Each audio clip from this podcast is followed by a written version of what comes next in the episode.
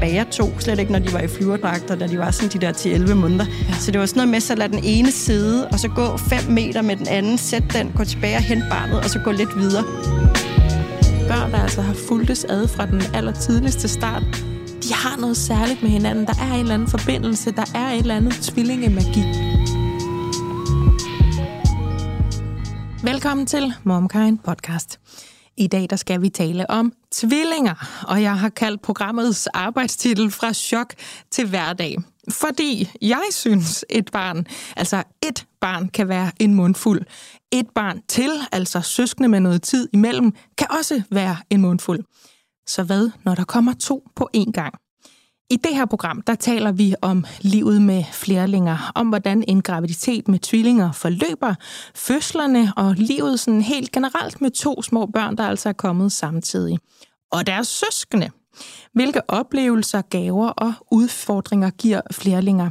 Har man vitterligt 2 af alt, og er det overvældende hårdt, eller er det faktisk nogenlunde lad sig gøre lidt? Og jeg kigger altså over på Stine Dahl og Christina Sander, som er dagens tvillingemorspanel. Velkommen til jer 2. Tak. Tak for det. Christina, en morstatus?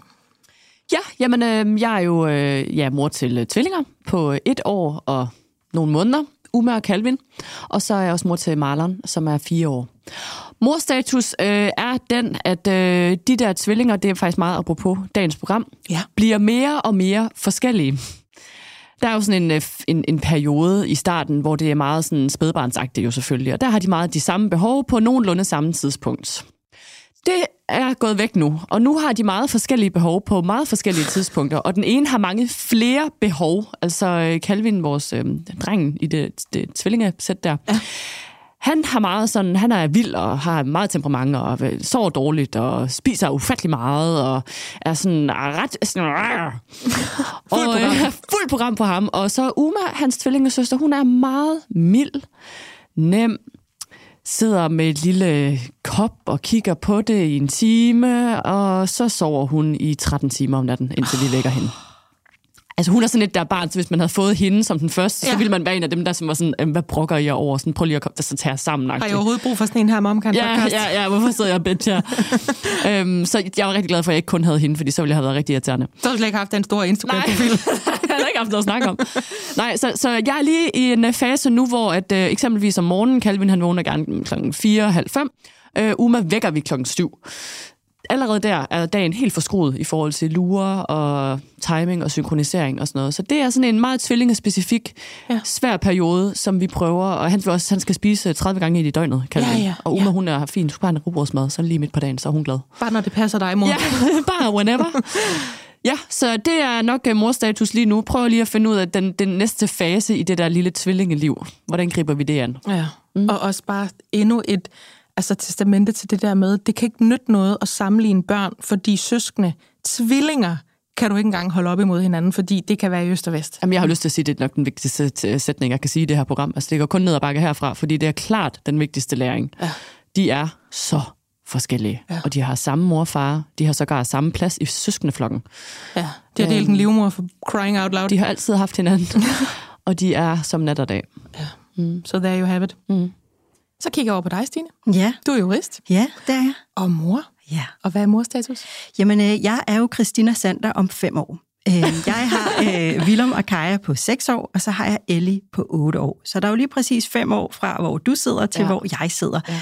Og jeg vil sige, der er en verden til forskel i forhold til at 1,5-årige tvillinger og 6-årige tvillinger. Ja, det håber jeg. Det er jo i hvert fald det er nogle andre ting, der fylder for mig. Det er jo sådan noget med nogle bekymringer i forhold til noget skolestart og noget fællesskab, og bliver de inkluderet og noget mobning og alle sådan nogle ting, som jo er meget langt for den der periode, hvor det bare handlede om mangel på søvn og den slags ting. Overlevelse. Præcis, ren overlevelse. Så det er jo anderledes at være mor til 6- og 8-årige, men det er jo ikke, fordi det er bekymringsfrit, men det er ikke så belastende fysisk, vil jeg sige. Nej.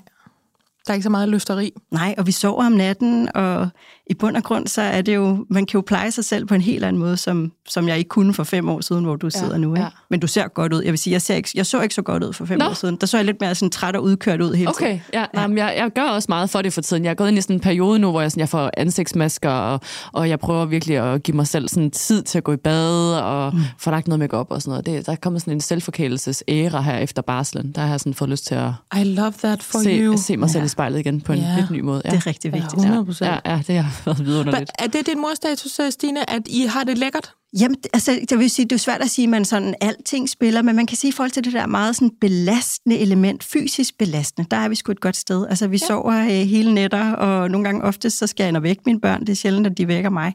Så det tror jeg aldrig, jeg har prøvet. Ej, det er vågne af et vækkeur, man selv har sat. Wow. Ja. Så det er jo en ny verden. Ja.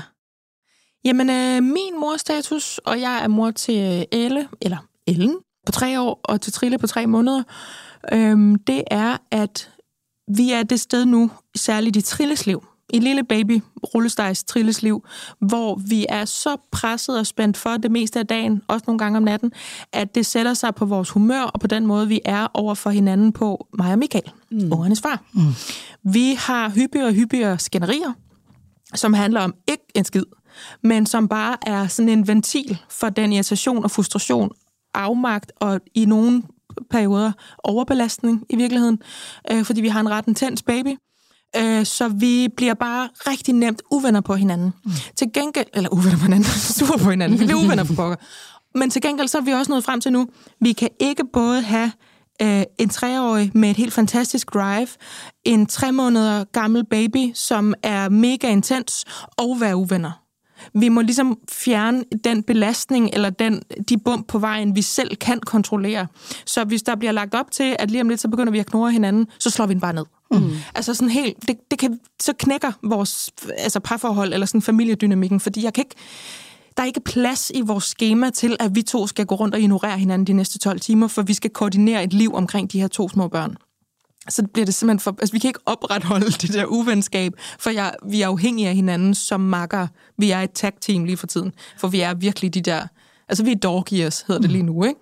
Men det er flot, at I kan fastholde noget fornuft i det, tænker jeg. Ja. Det tror jeg, det er fast, at kan det. Vi kan det jo. Altså, nu lyder det også meget flot, at så slår vi den bare ned. Der er sgu også nogle gange, hvor så bliver der bare afleveret et barn i en flyverdragt, uden øjenkontakt, uden noget som helst, fordi lige nu skal du bare holde din kæft, ikke?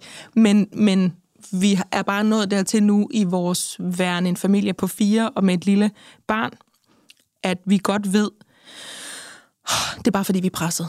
Altså fordi det er blevet så meget. Vi har aldrig sådan rigtig været meget uvenner. Måske har haft et par store eksplosive skænderier, sådan lige for at rydde op en gang hver 2 år. Sådan noget.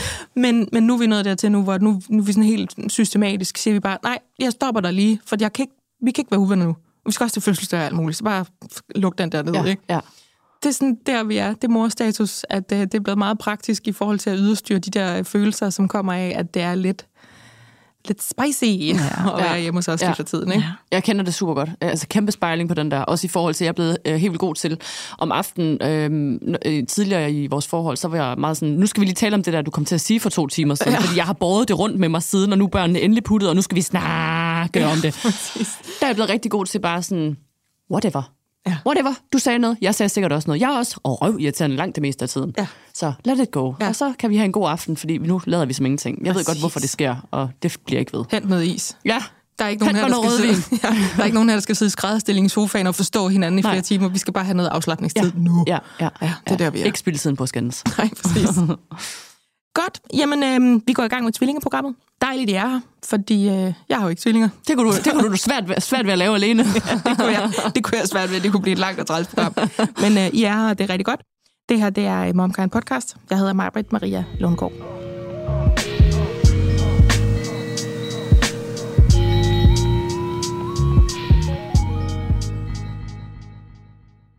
Denne episode af MomKind Podcast er sponsoreret af Puri. Og jeg har jo tidligere fortalt om, hvordan jeg er blevet glad for deres vitaminer. Men nu har jeg lyst til at dele, at jeg også er blevet glad for deres kollagen. Jeg blander faktisk deres CP1, som er testet ren kollagen, og CP3 Beauty. CP3 indeholder nemlig zink og biotin, der blandt andet bidrager til at vedligeholde normal hud, og jeg oplever faktisk, at jeg både får mindre tør hud og færre revnede fingerspidser, når jeg tager det her. Udover zink og biotin, så indeholder CP3 Beauty også C-vitamin, B6-vitamin og hyaluronsyre. Puris produkter er testet for renhed og kvalitet, herunder uønskede stoffer som tungmetaller, pesticider og lignende. Og du kan selv se testresultaterne, hvis du scanner QR-koden på bagsiden af deres produkter. Har du lyst til at prøve deres kollagen eller nogle af deres andre produkter, så kan du bruge koden MOMKAREN30, når du tegner abonnement. Så får du 30% rabat på de første 3 leveringer, og altså på produkter til 3 måneder. Stine, ja. Du bliver jo gravid for nummer 2 gang, fordi Ellie er jo storsøster til de tvillinger, du har. Ja. Så skal du til en scanning. Ja. Og der får du at vide, at... Altså jeg vil sige, det er en fuldstændig vanvittig historie. Ja. Og jeg tænker, der bliver nok nødt til at lige komme en lille smule fortælling på. Fordi faktum var, at da jeg blev gravid med mine tvillinger, der bor vi i Grønland. Ja. Og min store pige, som jo ikke er særlig stor, hun er 1,5 år. Dengang der tænkte jeg, hun var frygtelig stor. En 1,5 år endnu er jo et lille bitte barn. Men vi bor i Grønland, og jeg bliver gravid, og det er rigtig dejligt. Vi har hele tiden tænkt, at hun skulle være storesøster på et tidspunkt. Og i Grønland, nu ved jeg ikke, hvordan det er nu. Nu er det jo efterhånden 6 år siden. Men dengang, der blev man kun scannet cirka halvvejs. Men jeg gik rundt og havde nogle mavesmerter, der ikke var så rare. Så jeg opsøger dem alligevel nede på det her hospital i Grønland omkring uge 13 og beder om at blive scannet. Ja. Og der er nogen, der sådan er begyndt at joke lidt med, at jeg er lidt stor og sådan nogle ting. Og jeg har selv en eller anden fornemmelse af, at der er 2 derinde, og jeg aner ikke, hvor den fornemmelse kommer fra. Nej, og man er jo også bare lidt større anden gang. Jamen, det altså, er man jo. Altså, præcis, og jeg havde det egentlig rigtig godt, og jeg havde det fint. Og, altså, der var ikke noget sådan kropsligt, der havde lidt mere kvalme end første gang, men ellers var alt fint. Men jeg kommer ned og bliver scannet på grund af de her mavesmerter, og der finder de et foster, som er rigtig sundt og raskt. Og det er jo rigtig dejligt. Så der i uge 13, der får jeg at vide, at jeg skal selvfølgelig være mor, Ellie skal være storsøster, men til 1 barn. Så det er jo det udgangspunkt, som vi går ud fra her i 13 uger graviditeten. Yeah. Og så bliver jeg jo indkaldt til den her scanning igen. Den ligger lidt senere end i Danmark. Så cirka halvvejs i min graviditet, så skal jeg så til den her sådan rigtige scanning, kan man sige, gennemscanning, som de laver. Yeah. Og der er jo så lige pludselig 2 fostre. Og jeg bliver simpelthen så forvirret, fordi der er den her grønlandske jordmor, der scanner mig, og hun siger sådan noget med, at det er en dobler, eller sådan et eller andet. Og jeg kigger på min mand og siger, hvad er det for en diagnose, eller hvad er det for en genfejl, eller hvad er det? Men jeg forstod slet ikke, hvad hun sagde. Og så går der lidt tid, og så siger hun sådan, jo, den er god nok, der er 2. Og jeg tænker sådan, sidder de sammen? Altså, er deres hoved vokset sammen? Altså, hvad fanden er det her? Vi har jo fået at vide, der var 1 barn. Ja. Man kan jo ikke bare ændre 1 barn til 2 børn lige pludselig. Så det var jo sådan lidt fuld panik. Og jeg kigger op på min mand, og han er sådan, nå okay, så må vi jo have en større bil. Altså, det var sådan meget praktisk udgangspunkt. Ja. Sådan meget klassisk. Meget pragmatisk tilgang. Ja, og jeg var fuldstændig i chok, fordi at jeg havde jo fået at vide, at der var 1 barn. Jeg havde et billede hjemme på køleskabet af 1 foster, der hang der så fint, ikke? Så det var jo sådan en choktilstand. Jeg kan huske, det var sådan i arbejdstiden, jeg skulle ned og scannes, og på vej tilbage var jeg sådan ved at køre af kørebanen, fordi at jeg var i sådan en kæmpe choktilstand. Ja. Ja, så det var... Men der har simpelthen bare ligget en lille bitte baby omme bagved. Og gemt sig måske. Jeg ved ikke helt. Ja, nej. Ej, det er mærkeligt. Ja, det er måske har han lige været ude at tisse, da jeg kiggede ind. Altså, vi har joket lidt med, fordi den vedkommende, der scannede mig, sagde rigtig mange gange, at han var rigtig træt, og han havde været længe på arbejde. så det kunne godt være, at han bare ikke havde været grundig nok. Nej. Ja, så det er jo mange gravides, jeg ved ikke, om man kan sige det værste, Marit, fordi det er jo vidunderligt at få børn, og også flere af dem, skal man huske sig selv på. Men når jeg fortæller den her historie, især til nogen, som har været inde og blive scannet i uge 12, og så siger man sådan, ja, altså lad os nu se, ikke, om der ikke dukker en op. Det er sket før. Ja, og nej, selvfølgelig ikke. Altså værste, Marit, det kan man jo ikke sige, men det er en vild besked at få, fordi de fleste forventer vel 1 barn, ikke? Mm. Var det også sådan, I havde det, da I kørte til en scanning? Hvordan fandt I ud af det, Christina? Meget anderledes. Altså, men vi havde jo Marlon på det her tidspunkt, som var 2 år. Og så kommer jeg så... Vi havde så prøvet længe at lave en lillebror eller en lillesøster. Og vi lykkedes så med projektet. Ja. Og skal ind til sådan en af de der tidlige scanninger, hvor man kommer ind på sådan en... Vi betalte os fra det, og vi kom ind... Det var her i uge... Var det i uge 8 eller sådan noget, man kan se hjerteblink. Ja. Fordi vi ville egentlig bare gerne vide, at der var... gang i den derinde, fordi at min mor kom på besøg, og vi ville gerne fortælle hende, at jeg var gravid. Ja. Og vi kommer ind på den her klinik, og jeg lægger mig på briksen. Og jeg har nørdet rigtig mange scanningsbilleder, fordi jeg har nørdet sådan noget, der hedder knob theory. Ved I, hvad det er? Nej. Det er sådan noget, hvor man kan ud fra en meget tidlig scanningsbillede se, om det er en dreng eller en pige. Nå, nop, som i... Ja. Så du kan se på vinklen på... det er vel det, der som senere bliver til diller.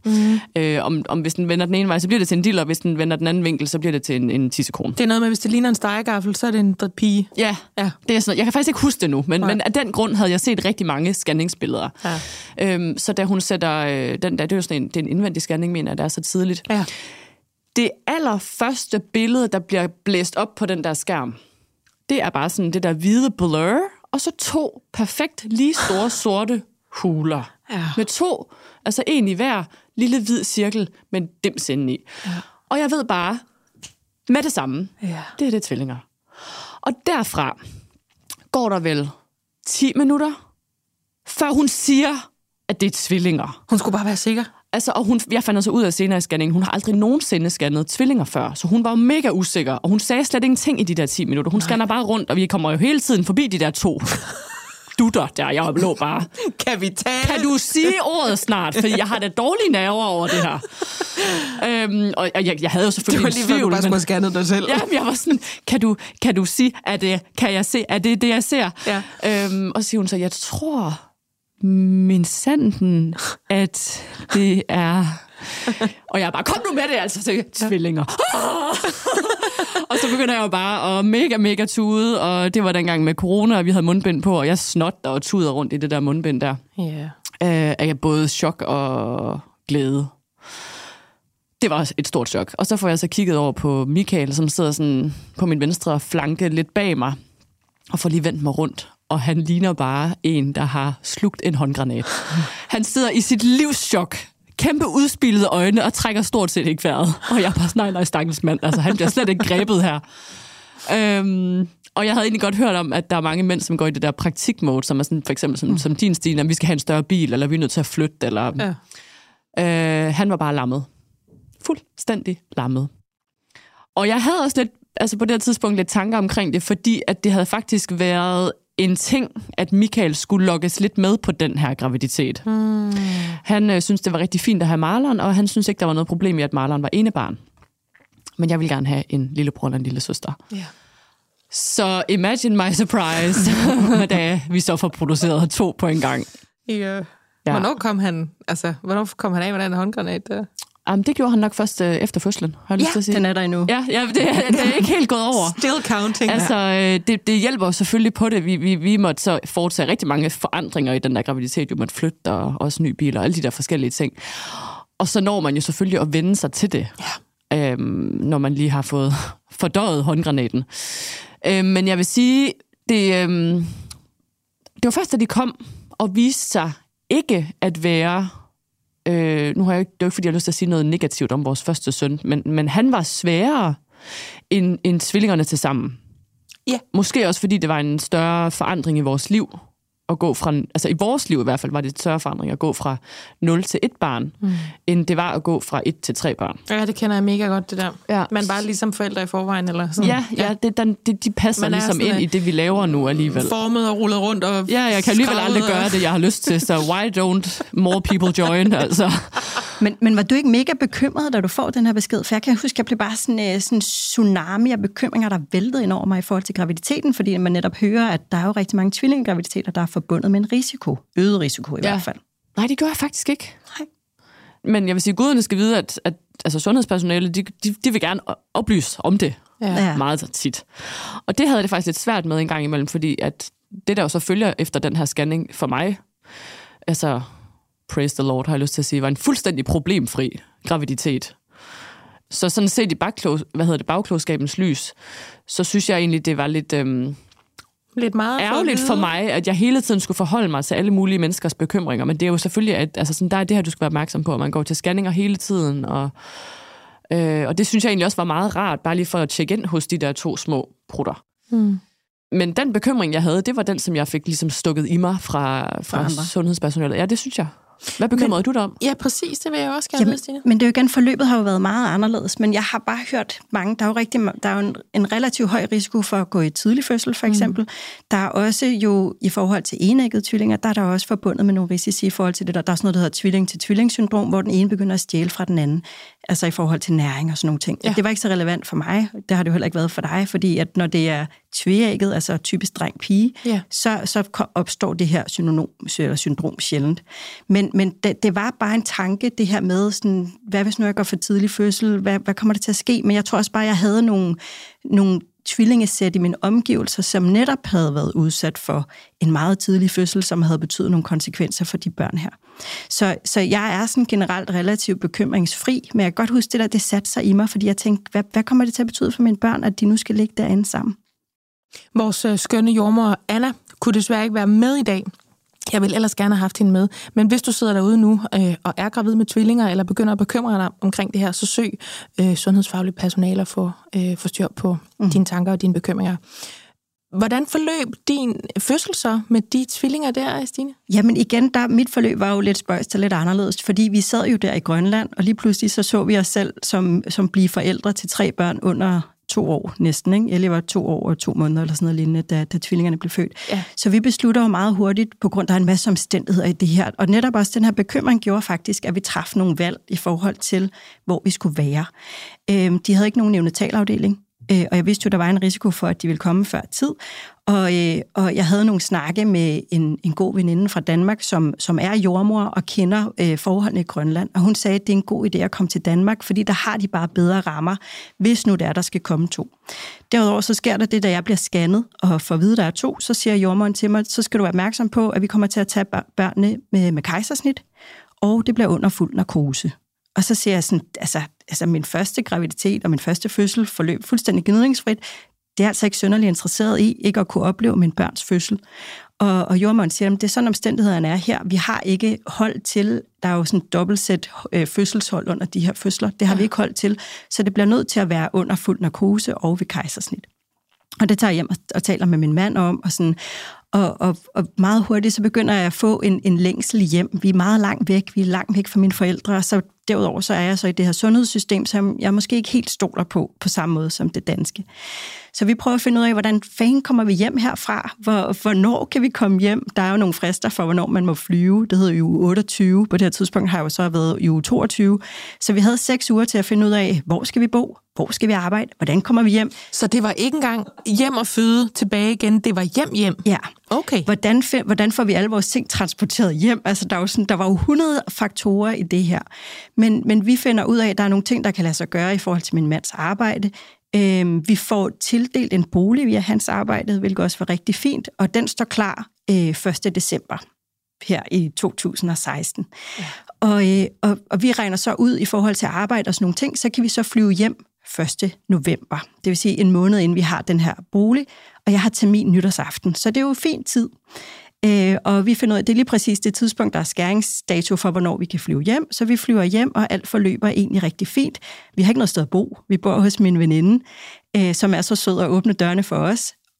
Og så, fordi det er gået så stærkt, alle de her ting, så er der nogle ting, som jo skal fikses i Grønland. Vi har ikke lige fået pakket det hele ned, og min mand arbejder reelt stadigvæk deroppe og sådan noget. Så da vi har været hjemme 2 uger, lige præcis, så flyver han tilbage til Grønland. Og den aften, hvor han flyver tilbage, der går jeg i fødsel. Jeg vågner i min venindes seng midt om natten, har min datter på 1,5 år liggende, eller 2 år liggende ved siden af mig, og kan mærke, at vandet begynder at sive ud af mig. Ja.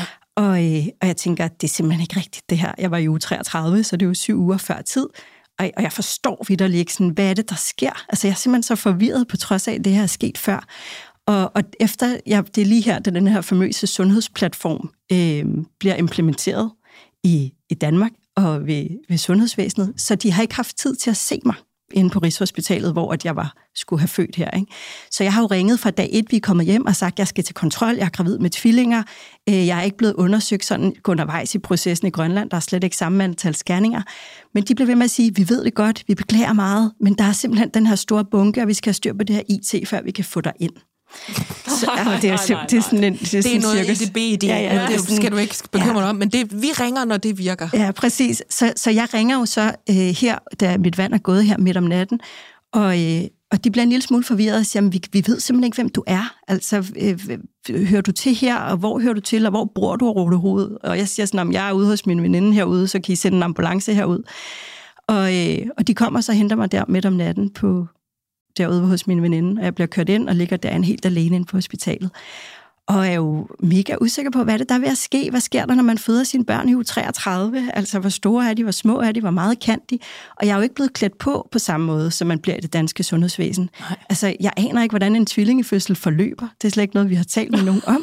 Så der kommer en børnelæge ind sådan i løbet af natten og siger sådan, nå, men... og det er sådan noget, det har jeg svært ved at tilgive sundhedsvæsenet for efterfølgende, fordi de håndterede det ikke særlig godt. Jeg er relativt ressourcestærk, men jeg var i en meget sårbar situation. Jeg lå der helt alene på jeg havde den der sådan skærme, der hvor man sådan kan høre hjertelyd og sådan noget, lå der helt alene. Og der er en læge, der kommer ind og siger, ja, men altså, jeg fik jo ikke rigtig love noget i forhold til, at det er jo lidt tidligt og sådan nogle ting. Og jeg ligger bare og tænker, hvad fanden er det, der kommer til at ske? Altså, overlever de her unger? Og jeg får jo en masse medicin i forhold til den her det tidlige fødsel, de skal have noget lungemodner, de forsøger at stoppe alt den her fødsel undervejs. Og undervejs i alt det her, så ligger jeg og ringer til min mand, og jeg kan jo ikke komme igennem til ham, fordi der er noget tidsforskel. Han er lige landet fra Grønland, så jeg kan slet ikke komme igennem til nogen som helst. Ringer til min mor, ringer til alle, der er bare ingen, der tager telefonen. Så jeg ligger der og har en snak også med en jordmor, som fortæller mig, hvordan sådan en tvillingefødsel forløber. Hun fortæller, at det er jo noget med de her, der er nogle flere hold, der er noget med i forhold til den her proces, når første barn kommer ud, så holder man på det andet. Der er en hel masse praktiske ting, som jeg også skal være opmærksom på i forhold til det, jeg skal igennem inden for ukendt tid. De siger jo også, der er også en mulighed for, at vi kan stoppe det, men når nu vandet er gået, så bliver vi nødt til at få dem ud. Ja. Så jeg ligger jo der helt alene, og har ligget der nogle timer, og så lige pludselig så kommer min meget gode veninde ind ad døren, som selv er højgravid, og hun fortæller så, at min veninde, som jeg har sovet hos, har prøvet at ringe rundt for at finde ud af, hvordan fanden håndterer vi Stine, og det faktum, hun er ved at føde så tidligt uden sin mand. Så hun kommer gående ind ad døren, og var der jo så undervejs i den her fødsel. Ej, jeg bliver helt sådan... Jeg tror, det er, fordi det er så kort tid siden, jeg har været på et sygehus i en fødselssituation. Ja. Så den der sådan, sårbarheden, råheden, den er stadigvæk i min krop. Ja. Så jeg sidder næsten helt og lever det der. Nej, Stine. Men det var også, og det var sådan noget, da jeg var i situationen, der var jeg meget sådan, og jeg finder ud af det, jeg løser det, jeg har født før, og sådan, det er selvfølgelig rigtig ærgerligt, at han ikke kan være med, men det her, det skal jeg nok klare. Altså, jeg blev meget bekymret i forhold til de ting, de fortalte mig, og især den her samtale med børnelægen, som siger, vi ved jo ikke, hvad der kommer til at ske. Ej. Den sad i mig. Og nu er det jo mange år siden, og tingene er gået rigtig godt, men det var nogle ting, som jeg lige skulle slippe efterfølgende, sådan det her forløb med, at jeg havde ligget der helt alene og ikke anede, hvad der ville ske med de her bitte små børn. Men i hvert fald, så kunne de ikke få stoppet fødslen, så i løbet af næste dag, det var midt om natten, jeg kom ind, der blev de så født, de unger, og de var små, de vejede 1800, havde faktisk fuldstændig samme fødselsvægt, hvilket var virkelig sjovt, sådan programmet det samme. Okay. Ej, hvor sygt. Ja, virkelig sjovt. De sagde, det havde de heller ikke oplevet før. Jeg vil sige, det er også den første og eneste gang, de har delt noget i deres liv, de to unger der. Det havde været deres vægt. Og de havde det godt? Altså, de kommer ud og kan jo ikke trække vejret. Så de bliver jo behandlet af en børnelæge med det samme, for pustet luft i lungerne. Fødslen går lidt i stå, efter jeg har født første barn. Altså, fødslen i sig selv var rigtig fin. Jeg havde min højgravide veninde ved siden af, og jeg havde overskud til sådan undervejs at sige til hende sådan, det er slet ikke så slemt, som det ser ud. Alt kører bare for sjov. Jeg havde utrolig meget kontrol i det der. Altså, det var det der sådan andengangsfødsel, og det var som om, at det faktum, at jeg lå der alene, og der var nogle praktiske omstændigheder, det med, det var for tidligt, og sådan nogle ting bare gjorde, at jeg havde en anden kontrol over min krop, som gjorde, nu bliver jeg nødt til at have fokus på én ting, og det er for de her børn ordentligt ud. Jeg begynder mere og mere at forstå, og synes, at det giver mening, at du hedder jernmor på Instagram. Det er jo helt vildt, det der, Stine. Ja, det var altså en vild proces. Og da jeg så har født de her børn, der går en halv time mellem første og andet barn, det går lidt i stå, jeg får noget V-stimulerende, så næste barn også kommer ud af sig selv. De får pustet noget luft i sig, og så bliver børnene faktisk kørt væk på neonatalafdelingen, fordi at de kan ikke trække vejret selv, så de bliver nødt til at få sådan noget CPAP, altså hvor de får pustet luft ned i lungerne. Ja. Og på det her tidspunkt, så er der så en pludselig undervejs i det her, som siger sådan, faren til de her børn, at han blev orienteret, og jeg får stukket en telefon i hænderne, som siger sådan, du skal lige ringe op til din mand. Og jeg ringer til ham, og jeg husker, jeg er sådan en lille smule irriteret, for jeg tænker sådan, det ved han jo godt, og jeg ved ikke, hvorfor jeg tænker, at han skulle vide, at de børn var kommet, for jeg havde ikke talt med ham overhovedet. Han havde bare fået at vide, at jeg var gået i fødsel, og så var han løbet afsted ud i lufthavnen for at finde et fly hjem. Så jeg ringer så til ham undervejs i det her, efter børnene er kommet ud, og siger til ham, du er blevet far. Og der sidder han så i en lufthavn i Søndre Strømfjord i Grønland, og kan så give en udskænkning til alle andre, der sidder omkring bordet. Så han missede jo sin barns fødsel, kan man sige. Og da han så lander i Danmark, han lander om natten, efter jeg er født, det har så været 10 timer efter, der kom han jo hjem til de her bitte små skrøbelige børn, som ligger og er meget små og koblet op på alle de her apparater, og det bipper, og det bamler. Og det har været rigtig svært for ham, det her med at komme hjem til noget så sårbart. Jeg tror at måske, at Hansen har følt, at han har svigtet en lille smule situation, på trods af, at det jo ikke var hans skyld, og han hverken kunne gøre fra eller til. Så det var et vildt forløb, og heldigvis så sidder vi jo i dag og har sunde og raske børn. Men det var noget, jeg ligesom skulle ryste af mig i perioden efterfølgende. Det kan jeg godt forstå. Det er jo en helt vild fortælling. Ja, det var altså der er nok ikke så mange, der sådan lige kan identificere sig med det faktum. Men om ikke andet, så er det jo i hvert fald en fortælling om, at uanset næsten hvilke omstændigheder man står i, så kan man sgu godt klare det på den ene eller den anden måde, ikke? Om ikke andet få noget hjælp til det. Ja, men sådan, i hu kommer det der med, at man kan, hvad man skal på en eller anden måde, og selvfølgelig med al respekt for, at det her, det var en sårbar situation, og det kunne have endt anderledes, men det gjorde det ikke, gudskelov ikke. Mm. Vild historie. Ja. Helt vildt. Helt fra, der er en, til min mand er i Grønland, og jeg ligger her, og min højgravide veninde og sådan noget. Det er næsten en film, ikke? Jo. Ja. Christina Sander, fortæl om din fødsel. Jamen altså, det er faktisk sjovt, fordi der er mange af de ting, du oplevede, Stine, som jeg også oplevede, men jo med en helt anden sådan ro, det ved jeg ikke, om det er det rigtige ord, men for mig, det var slet ikke noget, jeg tænkte over. Altså, men man kan sige, at forløbet også op til var meget anderledes. Jeg havde fuldstændig klassisk tvillingegraviditet og gik til de her tjek en gang imellem, og alt var altid fint. Ja. De voksede, som de skulle, og blev vurderet til at være cirka lige store. Og så bliver man jo så, i hvert fald i Danmark, sat i gang. De vil gerne have de her tvillinger ud senest, er det 37,6 eller 38,0 eller sådan noget. Lige der omkring 2 uger før normal termin. Ja. Og det gør jeg så også. Jeg bliver sat i gang, og de er blevet vurderet, mener jeg, begge tvillinger til at veje 2900 eller sådan noget i det lav der. Det er også nogle store basser, hva'? Ja. Ja. Og jeg kommer også ind på Rigshospitalet, og der er noget syret ved det der med at blive sat i gang, og det er jo ikke engang tvillinger specifikt. Det er bare sådan med at komme ind på en eller anden fødestue og være helt normal, og ikke have vejer overhovedet, bare være gravid, og så er det sådan, om her skal jeg så føde, og jeg er helt ved min sådan fulde 5 lige nu, og om lidt, der ligger jeg lige der og har det fucking dårligt. Ja. Super! Altså, det havde jeg virkelig sådan... Jeg optog sådan en film af mig selv, og var sådan, prøv at se, her skal jeg føde. Ja, lige om lidt. Jeg kigger nogle gange på den film. Det var sgu en syret følelse. Ja. Og så bliver jeg så sat i gang, og der var nogle komplikationer omkring det, som egentlig bare var rimelig simple, men de kunne ikke få lagt det her... Jeg skal have det her... Er det venflon, det hedder? Eller sådan noget, det man får i hånden, når man skal have V-drop. Der er jo generelt ved en tvillingefødsel mange flere sådan... Meget, meget mere patientfølelse, end der for eksempel var ved min første fødsel, som var i vand, og jeg skulle ikke have noget, og totalt øko og sådan noget. Tvillingefødslen er jo sådan, du skulle have monitor på maven på den ene, og en op igennem skeden, op på den anden. Sådan en på hovedet. Dims i hovedet, der altså, de måler hjerterytmen på dem begge to, og du har den her dims-nål i hånden, som hele tiden er koblet op på...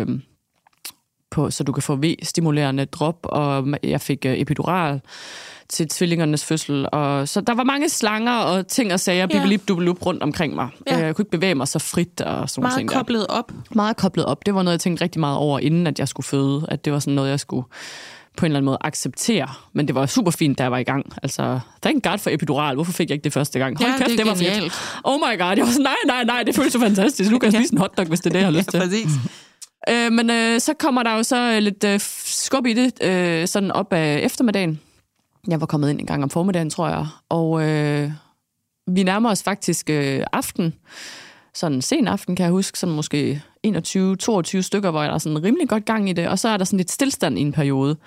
Og der kan jeg faktisk huske, at jeg tænker, for mig var det meget vigtigt, at de kom ud 21.09.21. Fordi den dato kunne jeg godt lide, og jeg havde sådan valgt, at der skulle jeg sættes i gang. Ja. Og da vi så nærmer os de sidste timer på døgnet, så er jeg sådan, kan I lige eventuelt skrue op for det der, som jeg presser ind i mig? Fordi nu vil jeg godt have dem ud, så at de kommer ud den 21. Dejligt overskud lige at have til datoer. Ja, og det er apropos anden fødsel. Jeg var sådan, I got this. Ja. Så det var rigtig fint. Så kommer Uma så som den første, klokken 23.04.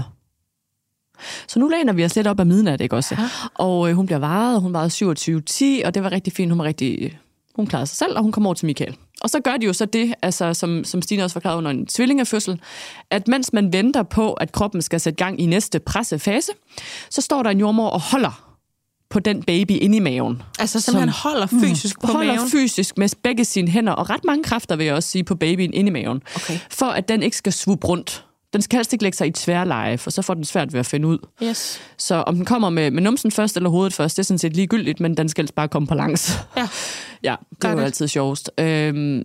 Og der stod vi længe. Eller jeg lå jo så, men det tog lang tid. Og du kiggede på klokken. Og jeg kiggede op på klokken, og jeg sagde til, jeg havde en fantastisk jordmor, Nana, hvor jeg sagde til hende, jeg har ret meget pres over, hvis de ikke bliver født på samme dato.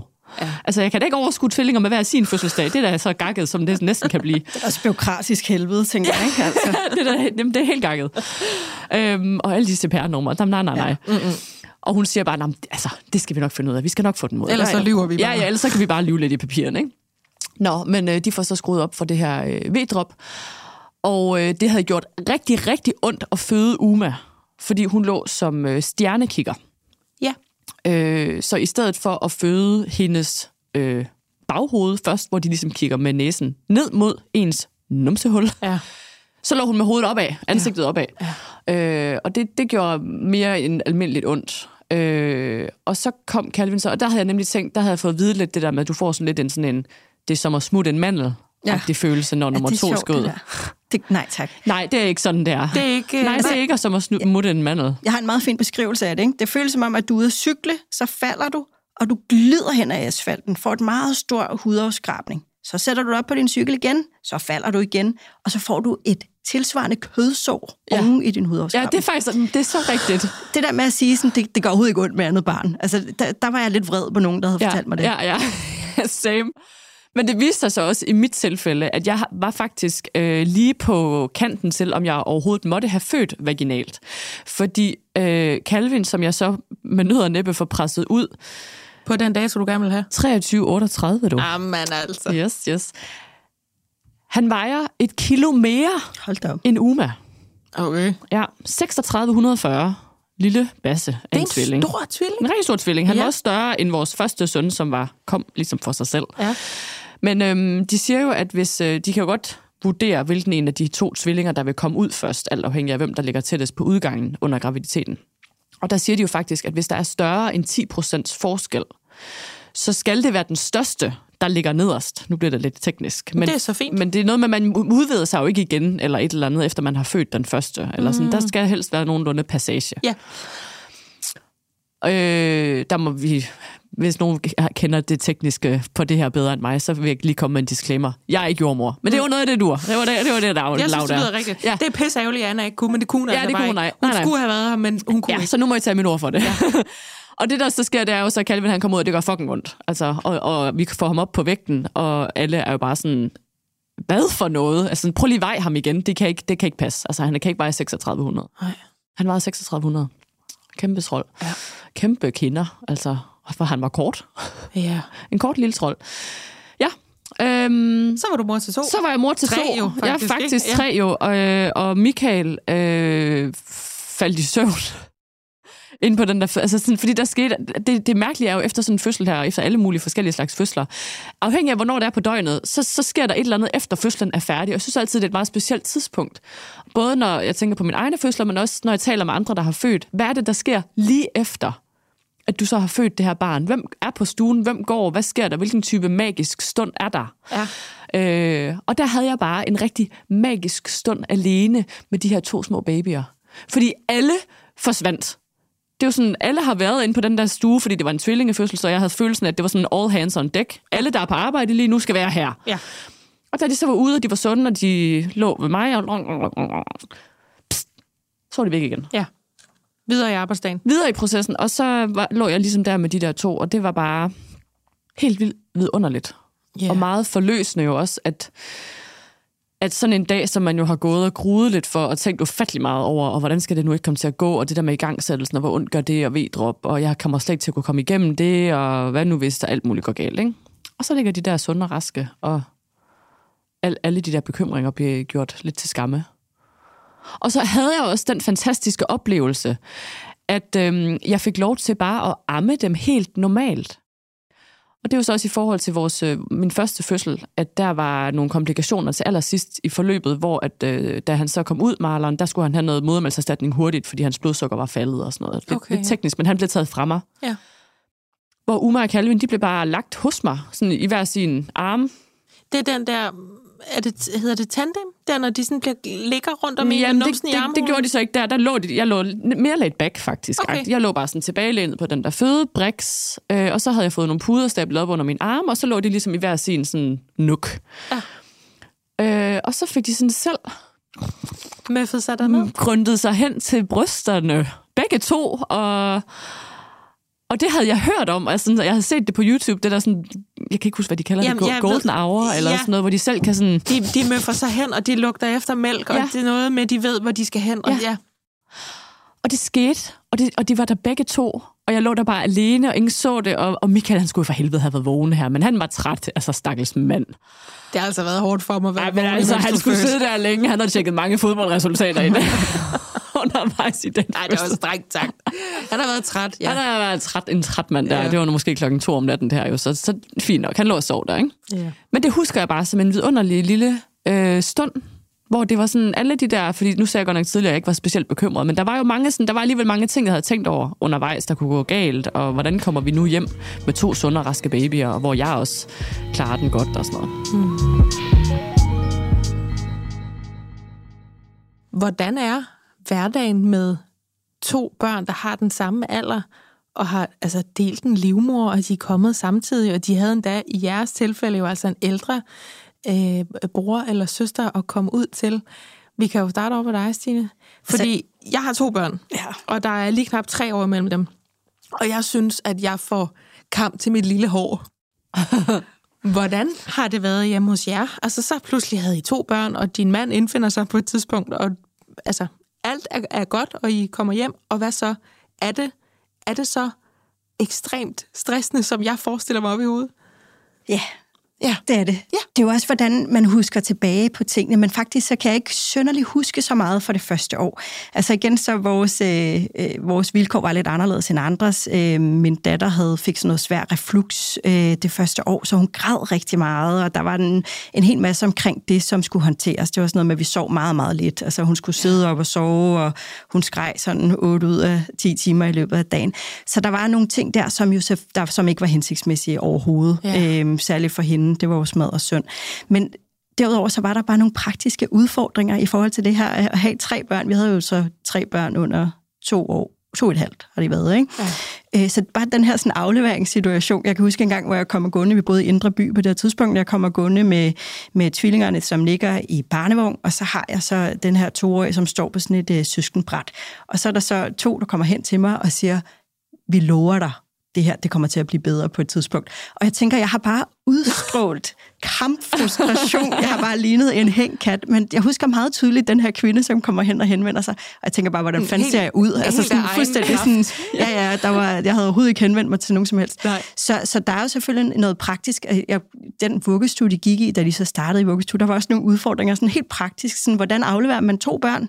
Altså, de ville helst ikke have, at man kørte klapvogn eller barnevogn ind. Så det var, og jeg kunne ikke bære 2, slet ikke, når de var i flyverdragter, da de var sådan de der 10-11 måneder. Ja. Så det var sådan noget med, så lad den ene sidde, og så gå 5 meter med den anden, sæt den, gå tilbage og hente barnet, og så gå lidt videre. Altså, det var jo bare sådan et praktisk helvede, det her med de her 2 på en gang.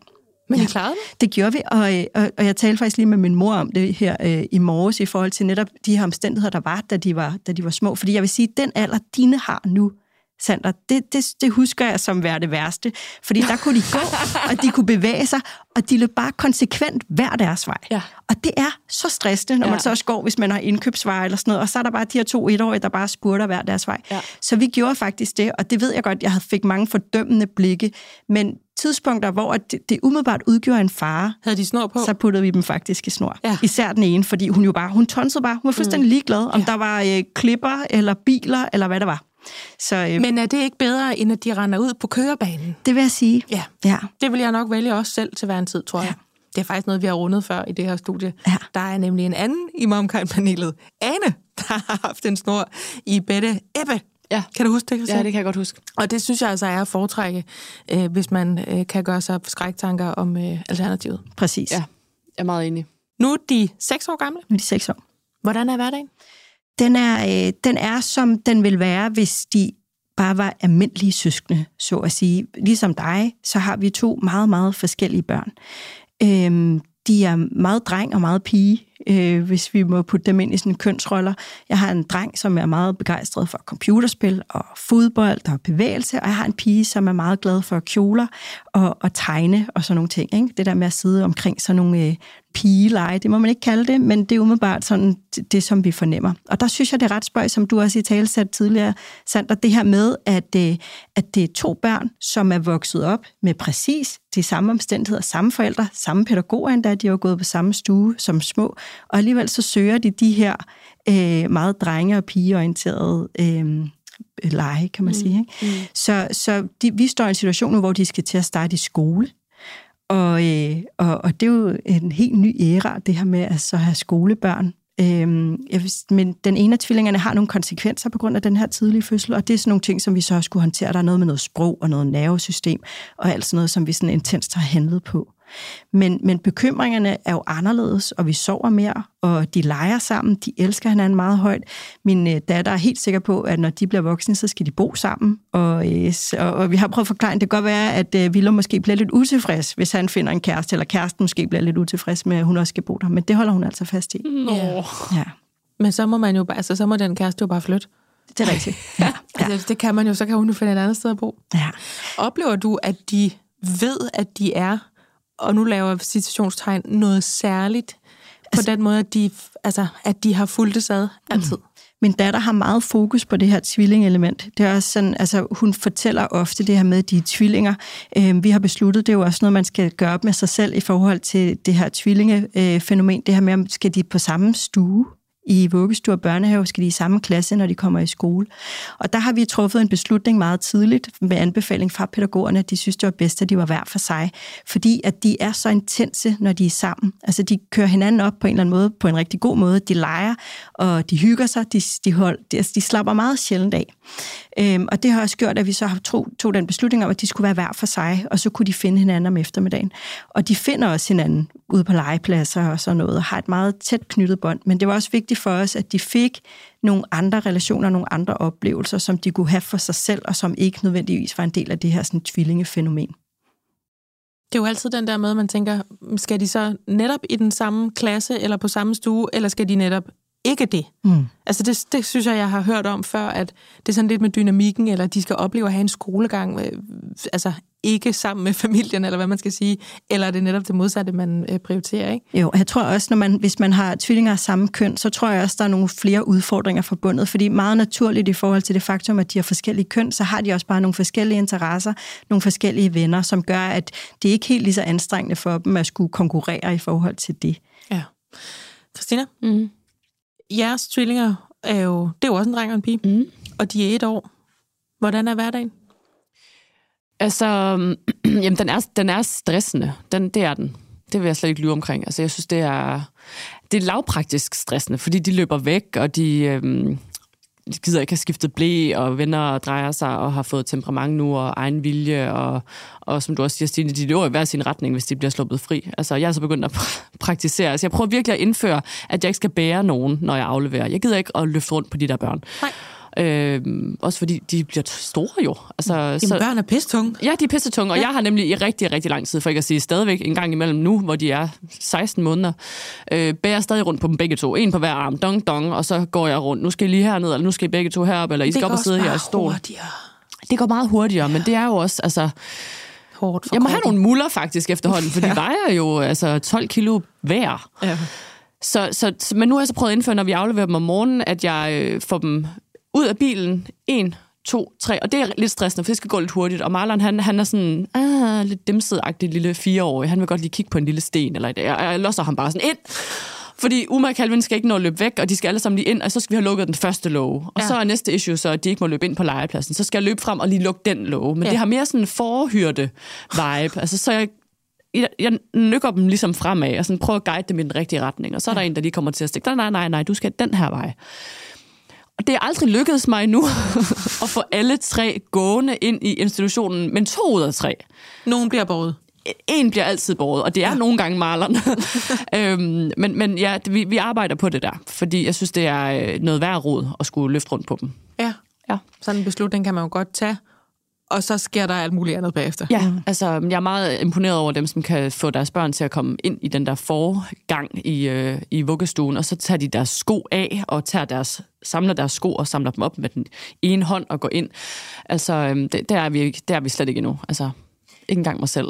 Hvordan har de to unger det med hinanden? Er der et særligt bånd? Altså for os, nu kan jeg jo kun tale for mig selv, men formentlig også majoriteten af dem, der hører det her, som ikke har tvillinger, er det jo lidt lukket land, det der bliver beskrevet med, at børn, der altså har fulgtes ad fra den allertidligste start, de har noget særligt med hinanden. Der er en eller anden forbindelse, der er et eller andet tvillingemagi. De kan særligt lide hinanden, eller de bliver uvenner på en speciel måde, eller de følges ad, eller gør nogle ting, hvor man bliver mindet om igen og igen, når ja, I har fulgtes ad af alting. Er det det, du oplever også med jeres tvillinger? Jeg synes, der er elementer af det. Men jeg vil måske også sige, for vores vedkommende, er det ikke så magisk, som jeg måske havde troet. Altså, jeg vil sige, da vi for eksempel begyndte at køre dem ind i vuggestue, det var nemmere, end da vi gjorde det med Marlon. Men det kan også skyldes alle mulige andre ting. Men de går på samme stue og bliver afleveret jo selvfølgelig samtidig. Og der tænkte jeg sådan, om det er også fedt, fordi så har de hinanden. Og det var også rigtig ofte, i starten i hvert fald, at når vi så hentede dem, så var de sådan ret tæt på hinanden, inden for hinandens radius. Ja. Det kan jo også være en tilfældighed. Men der er ingen tvivl om, Calvin elsker Uma ufattelig højt. Altså, han står jo op meget før hende, som sagt, om morgenen, og når han så endelig må komme med ind og vække hende, så bliver han utrolig glad. Og kalder hende baby. Baby! Ja, det er det eneste, han kan sige. Hej og baby. Og Uma er baby. Okay. Og det kan man mærke på ham, at han ved præcis, hvem Uma er. Den går ikke helt den anden vej endnu. Nej. Hun er sådan, det kan være Marlon, det kan være Calvin, det kan være whatever. Altså, jeg synes, det er for tidligt at sige, faktisk. Der skal man nok lidt længere op i alderen, for at se, om det er noget, de rigtig går op i. Ja. Så man kan ikke sådan sige, hverdagen eller de første, jeg har sådan for vane at kalde dem dog years, men det er de der år, hvor man bare er bare ondt i ryggen, og man ligner bare pis, og det er bare sådan, nogle gange er der altså lidt noget overlevelse, og man sparker nogle nuggets hen i et hjørne, og så håber man, der er nogen, der finder dem. Altså de der år, hvor det bare er så råt, og man har små børn.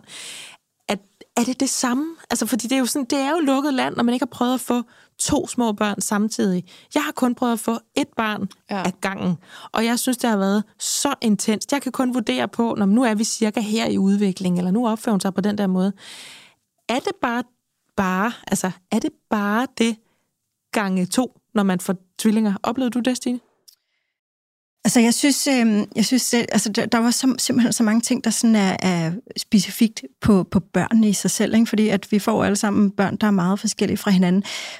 Og i vores situation, hvor vi jo havde et barn, som fik meget fokus og meget opmærksomhed, fordi at hun var syg, det har jo gjort, at så har hun jo oplevet en anden form for opmærksomhed, end min søn har. Og det synes jeg var det allersværeste, især det der første år. Men det var som om, at de gav plads til hinanden på en eller anden spøjs måde, som jeg ikke ellers sådan føler, jeg har oplevet. Nemlig, sådan, hvis hun havde en periode, hvor hun havde det rigtig svært og græd mere, det kan jo være, der kan være 100 årsager til, at små babyer, de græder, så stoppede det andet barn, og sådan var det faktisk begge veje. Altså, at der var sådan perioder, hvor at der var en, der havde mere behov for mig, og så tillod det andet barn det behov. Så det synes jeg egentlig var ret interessant. Altså sådan helt bitte små babyer, 6 måneder så alligevel, ikke? Det er noget tvillingemagi, et eller andet. Jamen, det har det altså været. Men jeg har også en fornemmelse af, at for eksempel, at de lavede en vagtplan, de der bitte små babyer, fordi de sov aldrig samtidig. Og det var vitterligt sådan i det sekund, det ene barn vågnede, så sov det andet. Altså vitterligt i sekundet. Og man tænker sådan, altså seriøst har I aftalt, at I skal drive mig til vanvid? Fordi det er jo fuldstændig sindssygt, at det kan lade sig gøre, at I aldrig på noget tidspunkt sover på samme tid. Jeg føler mig lidt træt nu, og du ved, at jeg er klar til at vågne. Jamen, jeg har det nu, du lægger mig bare. Jeg holder lige mor beskæftiget, ikke? Ja. Altså der gik vi jo, jeg gik benhårdt ind i synkronisering. Altså det gjorde vi også, det lykkedes bare aldrig rigtigt. Og det lykkedes mig til sidst. I starten var jeg sådan, hvad fuck snakker jeg om? Jeg kan jo umuligt synkronisere dem her. Calvin, han ville spise hele tiden, og Uma ville stort set aldrig spise, og hun sov igennem. Altså hvis hun havde fået lov, kunne hun sove igennem, tror jeg, da hun var 6 uger. Men hun blev så taget op, fordi Calvin skulle spise. Ja. Men jeg vil sige, da de var sådan en 3 måneder eller sådan noget, så var de synkroniseret. Og Uma, hun er jo det her lille barn, som er blevet vækket af stort set al søvn, hun nogensinde har haft i sit liv. Altså alle lurer, alle morgener. Jamen, det er så vildt, det bliver hun vækket. Ja. Og sådan er det. Og alt det der, man har med første barn, og også nogle institutioner, også sådan, vi vækker ikke børn, fordi det, der er ikke noget forskning, der viser, at det er skidt for børn at blive vækket. De skal bare sove på et andet tidspunkt. For os var det rigtig vigtigt, at de sov samtidig, fordi at, eller for mig især under barslen, fordi jeg er nødt til at have de der pauser, så jeg kan lade op, så jeg kan være en god mor igen, når de vågner. Jeg havde ikke personligt ressourcer til, at der hele tiden var vågne børn, og plus vores hjem ville ligne lort. Mm-hmm. Så det gjorde jeg meget. Så reglen for mig, det var, at når Calvin han vågnede, så gav jeg det maks en halv time, og så vækkede jeg Uma. Ja. Og så kan hun altid sove, fordi hun har et lidt større sovehjerte, så hun kan altid lige sove på samme tid som ham alligevel. Ja. Og det kører vi faktisk stadigvæk undtagen, når de skal i vuggestue, fordi vuggestuen er ligeglad. Så der er der nogle gange, altså som sagt, Calvin der vågner 4:30, og Uma der bliver vækket 7:00. Og så er der flere timers forskel. Ja. Men jeg synes, synkronisering er en kæmpe ting, især når man er gravid med tvillinger, og måske sidder og lytter til det her, og har hørt lidt om det der synkronisering. Altså, jeg vil sige, det første lange stykke tid var det mega, mega svært. Mm. Og det er jo også, fordi jeg fik tvillinger, som havde meget forskellige størrelser osv. Men efter noget tid, så gav det virkelig, virkelig mening. Og der synes jeg, det er godt givet ud at sætte en lille kamp ind for det. Fordi så kan man næsten få følelsen af, at du har fået sådan, ikke 2, men måske 1,5 barn. Jamen, det er jo nemlig også der, jeg vil hen, fordi der er jo rigtig meget, i hvert fald op i mit hoved, der går på praktik. Altså, når man pludselig har 2 børn, fordi jeg har prøvet bare at skulle have en pige på 3 og en baby på 3 ind i en bil og ud af en bil. Fordi nogen skulle i dagpleje, far var på arbejde, og jeg skal lige hente en liter mælk, og været sådan helt næsten, så sveden har drevet af mig, når jeg er kommet hjem. Og så tænk over det der, som jeg bare har hørt igen og igen, hvor folk de siger, hvis man skal have tvillinger, så er det altså meget godt at få dem anden gang. Mm. Fordi så er man mor eller far i forvejen, fordi ellers så er det bare dobbeltgranatschok første gang. I har jo erfaret det. I har ikke prøvet at få tvillinger for første gang, men I var forældre i forvejen, da I så fik tvillinger, drenge og piger. Er det rigtigt? Om det er rigtigt, det er nemmere? Nej, men at I tænker... gudskelov, at det her var i anden omgang fåen børn. Mm. Altså jeg vil sige både og. Ja, det er nemmere i forhold til, at man ikke er i granatschok over at blive mor. Ja. Altså fra ikke at være mor til at blive mor, det var en stor omvæltning for mig. Det var rigtig svært, og det tog lang tid, før jeg vendede mig til, at det var noget, som jeg aldrig kunne tage tilbage-agtigt. Ja. Men jeg vil sige, altså jeg har haft sindssygt dårlig samvittighed over for vores store dreng. Mm. Fordi man får lige pludselig, altså fra at gå fra, at han, vores store dreng, får alt vores opmærksomhed, eller i hvert fald minimum 1 forældres fuld opmærksomhed, til at vi nu havde flere børn, end vi havde forældre. Det synes jeg var rigtig svært. Jeg synes, det var rigtig synd for ham. Altså, jeg har virkelig nogle gange været sådan, hvad fanden har vi dog gjort ved ham? Mm. Fordi han jo kan sidde i sofaen nogle gange, når, også nu, hvor de kommer hjem fra institutionen, vuggestue og børnehave. Og så bliver han sådan lidt bare, du er nødt til lige at sætte dig ind med din iPad, fordi de her sindssyge tvillinger er hjernesultne og skal have noget mad, eller så skriger de. Og typisk er jeg den eneste, der er hjemme på det tidspunkt, så det er sådan lidt, jeg må lige prioritere kræfterne. Og så nogle gange, så sidder Marlon jo inde i den der sofa, indtil vi skal have aftensmad, og sådan, gud, der er ikke nogen, der snakker med Marlon. Altså han sidder bare der, og han bad bare lige om et glas mælk, så fik han et glas mælk, og så satte han sig tilbage. Og... altså sådan noget, det har jeg haft det mega, mega svært med, fordi jeg savner den tid, hvor jeg kunne være lidt mere sådan... på ham og se alt, hvad der skete i hans liv, og være inde i det. Han er stadig et lille barn. Klart. Han er lige blevet 4. Klart. Ja. Så det synes jeg har været rigtig svært. Så der tænker jeg nogle gange, at hvis man havde fået tvillingerne først, så ville vi nok ikke have fået flere børn. Til gengæld så kunne vi så have haft en fuldtidsforælder på hvert barn. Mm. Og det havde også, altså det havde frigivet noget.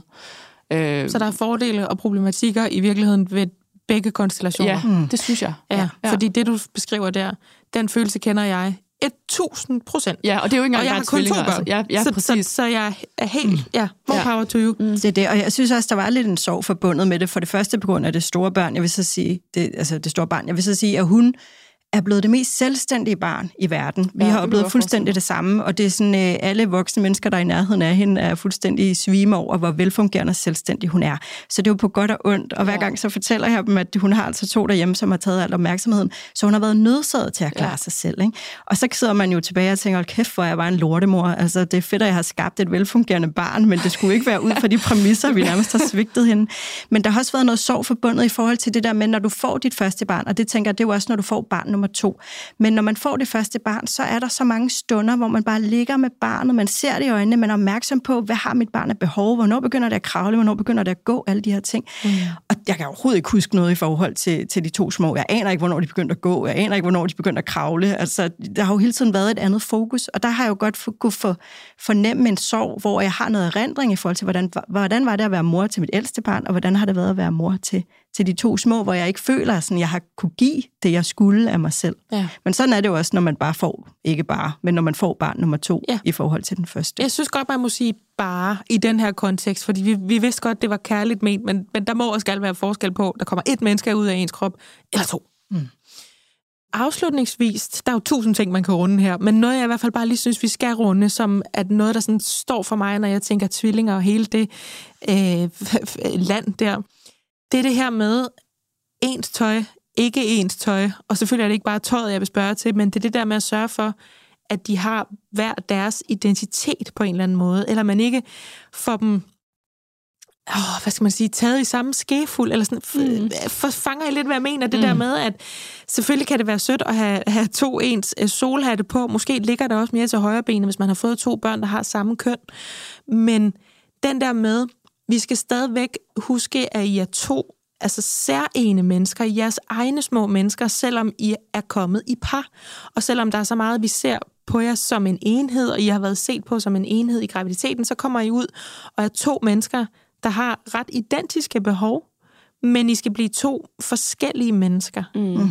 Fordi det er sådan noget, jeg også har hørt samtalen går på, og jeg ser det også i nogle af de her fora, at nogen synes, at det er hyggeligt, det der med, at det er jo sådan 2 små venner, og andre fokuserer rigtig meget på det der med, ja, men det er også 2 altså individuelle mennesker. Mm. Og jeg vil sige, jeg tror, det kommer meget af sig selv, altså også i forhold til det faktum, at børn jo bliver ældre og får selvstændige interesser. Og det har netop været rigtig vigtigt for os, det her med, at de får lov til at dyrke egne venner, de får lov til at dyrke egen sport. Der er noget logistik, der skal gå op, hvilket er rigtig svært. Og det er også der, vi har besluttet, at de skal gå i samme klasse. Men det er fordi, jeg kan simpelthen ikke overskue 3 gange forældremøder, 3 gange klassefester, 3 gange alting. Så derfor har det, præcis. Så derfor så har det været en logistisk beslutning, de skal i samme klasse. Men ellers så har vi dyrket det her med, hvis de gerne vil noget for sig selv, så har de fået lov til det, selvom det så betyder, at vi så skulle drøne rundt i hele byen. Men jeg vil sige, men det er jo bare selvstændige børn, og deres personlighed kommer bare til udtryk. Og jeg ved ikke, om det er anderledes, når man er samme køn. Det har jeg ikke prøvet. Mm. Men min opfattelse er, at det er ikke et så stort problem, synes jeg i hvert fald. Hvordan ser det ud over på et års? Jamen jeg har jo faktisk lavet en tvillingemødergruppe. Da jeg var gravid, så samlede jeg den her flok på, vi var på det tidspunkt 6 mødre, og nu er vi så 5 og 10 børn. Og hvilket er mange, når vi samles nu, fordi nu kan de alle sammen gå, og det er sådan... Ja. Alle er så stressede. Jeg har også set nogle ret sindssyge stories fra nogle af de samme, der bare kigge som vin over. Ja, hvis man, jeg er fuldstændig... Jeg har indført alkohol nu, så når man tager sådan et billede op fra, så ligner det bare en fuldstændig gakket fest. Men altså, der er jo...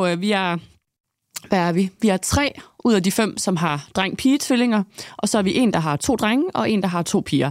Og alle tvillingepar er vidt forskellige fra hinanden. Indbyrdes. Ja. Der er ikke nogen, hvor de sådan, om det er lidt som at køre altså sådan over en kamp. De er meget, meget forskellige. Og jeg tror også, for mig er det lidt ligesom... Altså, der er også nogle forældre, som, hvis de har fået børn som dig, Majbritt, fået 2 piger, så klæder de 2 piger i det samme tøj, eller prøver at behandle dem ens. Ja. Jeg tror bare, når man får tvillinger, så bliver det sådan ekstra tydeligt, at børn er fucking færdige, når de kommer ud. Du får børn ud, som har et temperament, et søvnbehov, en appetit, en personlighed, som er færdigbagt. Og du kan bare sådan, altså mit billede er det lidt sådan, jeg kan bare prøve at guide dem lidt, og lære dem nogle ting, og være gode mennesker, og moral og sådan noget, men meget af det føler jeg sådan, det er skabt. Jeg kan ikke gøre Uma super aktiv, og super temperamentsfuld. Det kan godt være, det kommer med tiden, men hun er bare en lille dimser. Hvorimod Calvin er sådan en lille parkourdreng, som helst vil hoppe op fra sofaen, og hele vejen ned på gulvet, og slår sig rigtig meget, og så gør det igen. Og det er virkelig bare sådan, det har været befriende for mig faktisk, at blive mor til tvillinger anden gang, fordi jeg slog mig selv rigtig meget oven i hovedet første gang med, hvorfor er Marlon sådan der, hvorfor sidder han aldrig stille, og Marlon bider over i vuggestuen, hvorfor bider han, hvad er det, vi gør galt? Ja. Altså, vendte det hele meget indad. Og så fik jeg de her tvillinger, som fra start var sindssygt forskellige, og måtte bare sådan erkende, Gud, det er jo ikke noget, vi gør. Det er jo ikke noget, vi har gjort. Det er ikke noget, vi har gjort rigtigt, og det er ikke noget, vi har gjort forkert. Det er bare sådan, de er. Ja. Og det var der enormt sådan meget, det var enormt lettende for mig at kunne faktisk ansvarsfraskrive en lille bitte smule og være sådan, okay, ja, whatever. Vi gør det sådan. Så det giver egentlig sig selv, i hvert fald i jeres tilfælde, at det er egentlig lidt... Altså, vi kommer ikke til at tænke, vil de egentlig begge to gå til blokfløjte, eller vil de begge to gå til ridning? Fordi de er bare så forskellige allerede, at det er ikke noget med, I kan da godt gå til håndbold samtidig. Jamen, jeg ville føle det helt mærkeligt, hvis jeg skulle sådan... Hvis de skulle sådan lave sådan twinning. Mm. Ja. Altså, jeg var sådan... fordi de så... Altså, jeg ville mere lave sådan twinning med Marlon og Calvin. Ja. Drengene er lidt ens. Og så Uma for sig, og sådan, og det kan jo selvfølgelig være kønsbestemt igen, det aner jeg ikke noget om. Mm-hmm. Altså, men jeg har også en klar fornemmelse af, at drengene er, som drenge er, og Uma er, som piger er. Og så kan man jo sådan være inde i det i 2023 eller ikke, men for vores tilfælde, der er i hvert fald noget i det. Men det kan jo også være mig, der netop ikke har tvillinger, der har sådan et billede af, hvad tvillinger er. Mm. At det er sådan noget, jeg ser det for mig i 90'erne, der var det et tvillingepar i vores by, som altid havde det samme tøj på. Ja. Altså det havde de gjort sat en ære i. Ja, du sidder og laver ansigter med det. Det er sådan lidt creepstone. Jeg får lidt fra den der, hvad hedder den der gyserfilm, hvor de der to tvillinger... Come play with us. Ja, nede for enden. Ja, The Shining. Ja. Og så står de der. Ja, præcis. Altså, de var mega cute, de her. Men det, jeg kan se de der stonewashed... smækbukser for mig, og sådan den der blomstrede, og så kan jeg godt huske, alle gik med de der store kraver i 90'erne, og så pageår, men fuldstændig identisk. Men der er måske også noget mere praktisk i forhold til, hvis man for eksempel får enæggede tvillinger, så kan der jo godt være noget farve, som er smart. Altså, jeg kender en del med enæggede tvillinger, hvor de så siger, men så det ene barn er blåt, og det andet barn er grønt, fordi så kan andre omkring det kende, at det blå barn er X og Y, ikke? Gud, ja. Så der er også noget, måske noget smart i forhold til den måde, når de klæder børnene på ens, men i forskellige farver. Ja. Ja, fordi det vil også være mega træls, det der med, at man har en identisk tvilling, og der er hele tiden nogen, der kalder en et forkert navn og sådan noget, så kan jeg godt forstå, at man så som forældre så prøver at sætte. Men det er jo et helt program for sig, faktisk. Altså den enæggede tvilling. Mm-hmm. Her, der var det sådan mere mors oplevelse af, gud, der kommer 2 børn på en gang, og så alt, hvad der kan ske derefter, ikke? Præcis. Men det er jo rigtigt, det der med at være enæggede tvilling, der er man jo godt nok endnu mere svejset sammen, måske mentalt, eller ikke. Jeg ved det ikke. Nej, jeg ved det ikke. Så, der er en i min tvilling, altså det hende, der har 2 drenge, det er 2 enæggede drenge, og de er fuldstændig forskellige. Ja, der kan du se. Altså, vi kan ikke se forskel, men hun er sådan, de hedder Philip og William, og de er som nat og dag. Det stikker jeg hver sin. Men de ligner hinanden på en brik. Ja. Jeg tror, at det her, det er det program, jeg har lavet, hvor jeg har lyttet mest, og i virkeligheden bidraget mindst. Og det kan jo også noget. Nogle gange vil man da gerne have en pause fra mig. Det er det. Det vil jeg da godt. Jeg er lidt træt for tiden. Jeg synes, jeg er ved at blive lidt meget.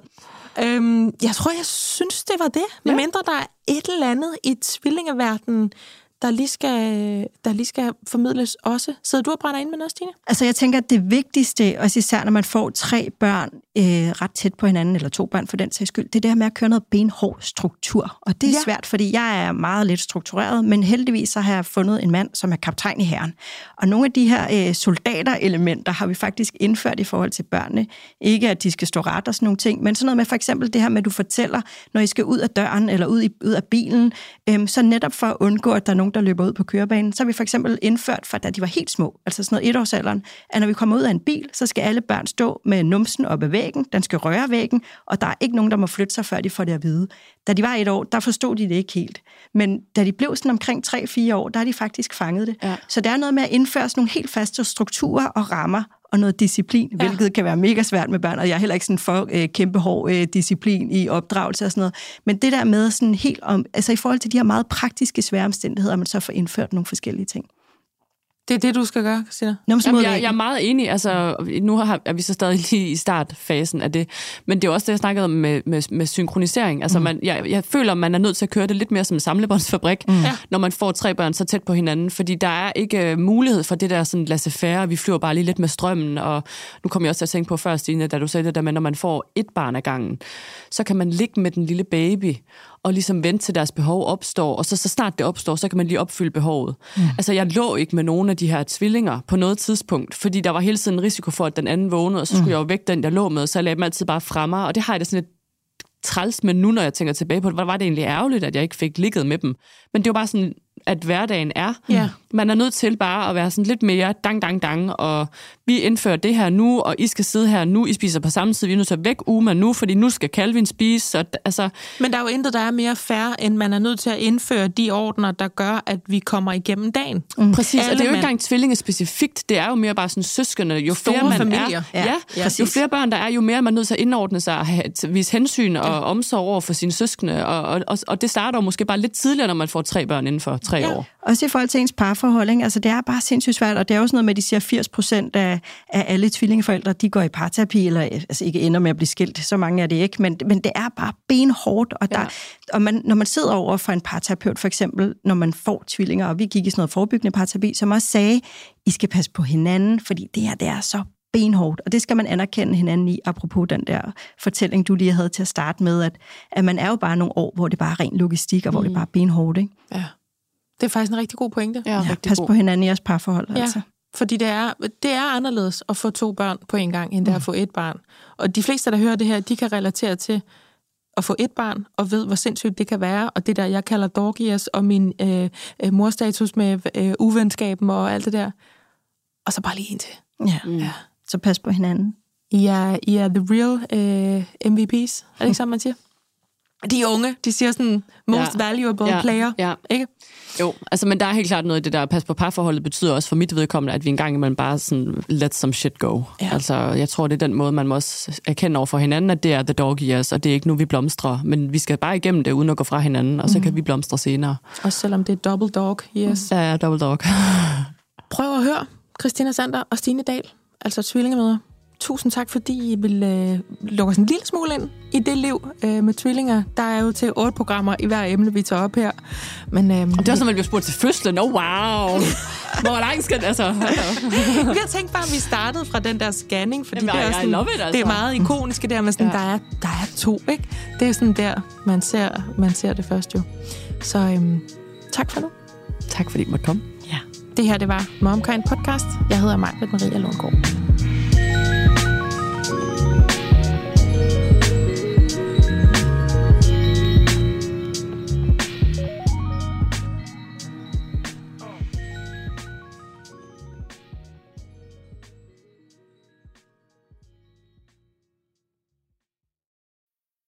This break is brought to you by Adobe Photoshop.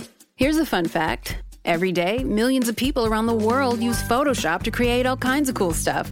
Designs for t-shirts and posters, graphics to promote brands and businesses, images for social and websites.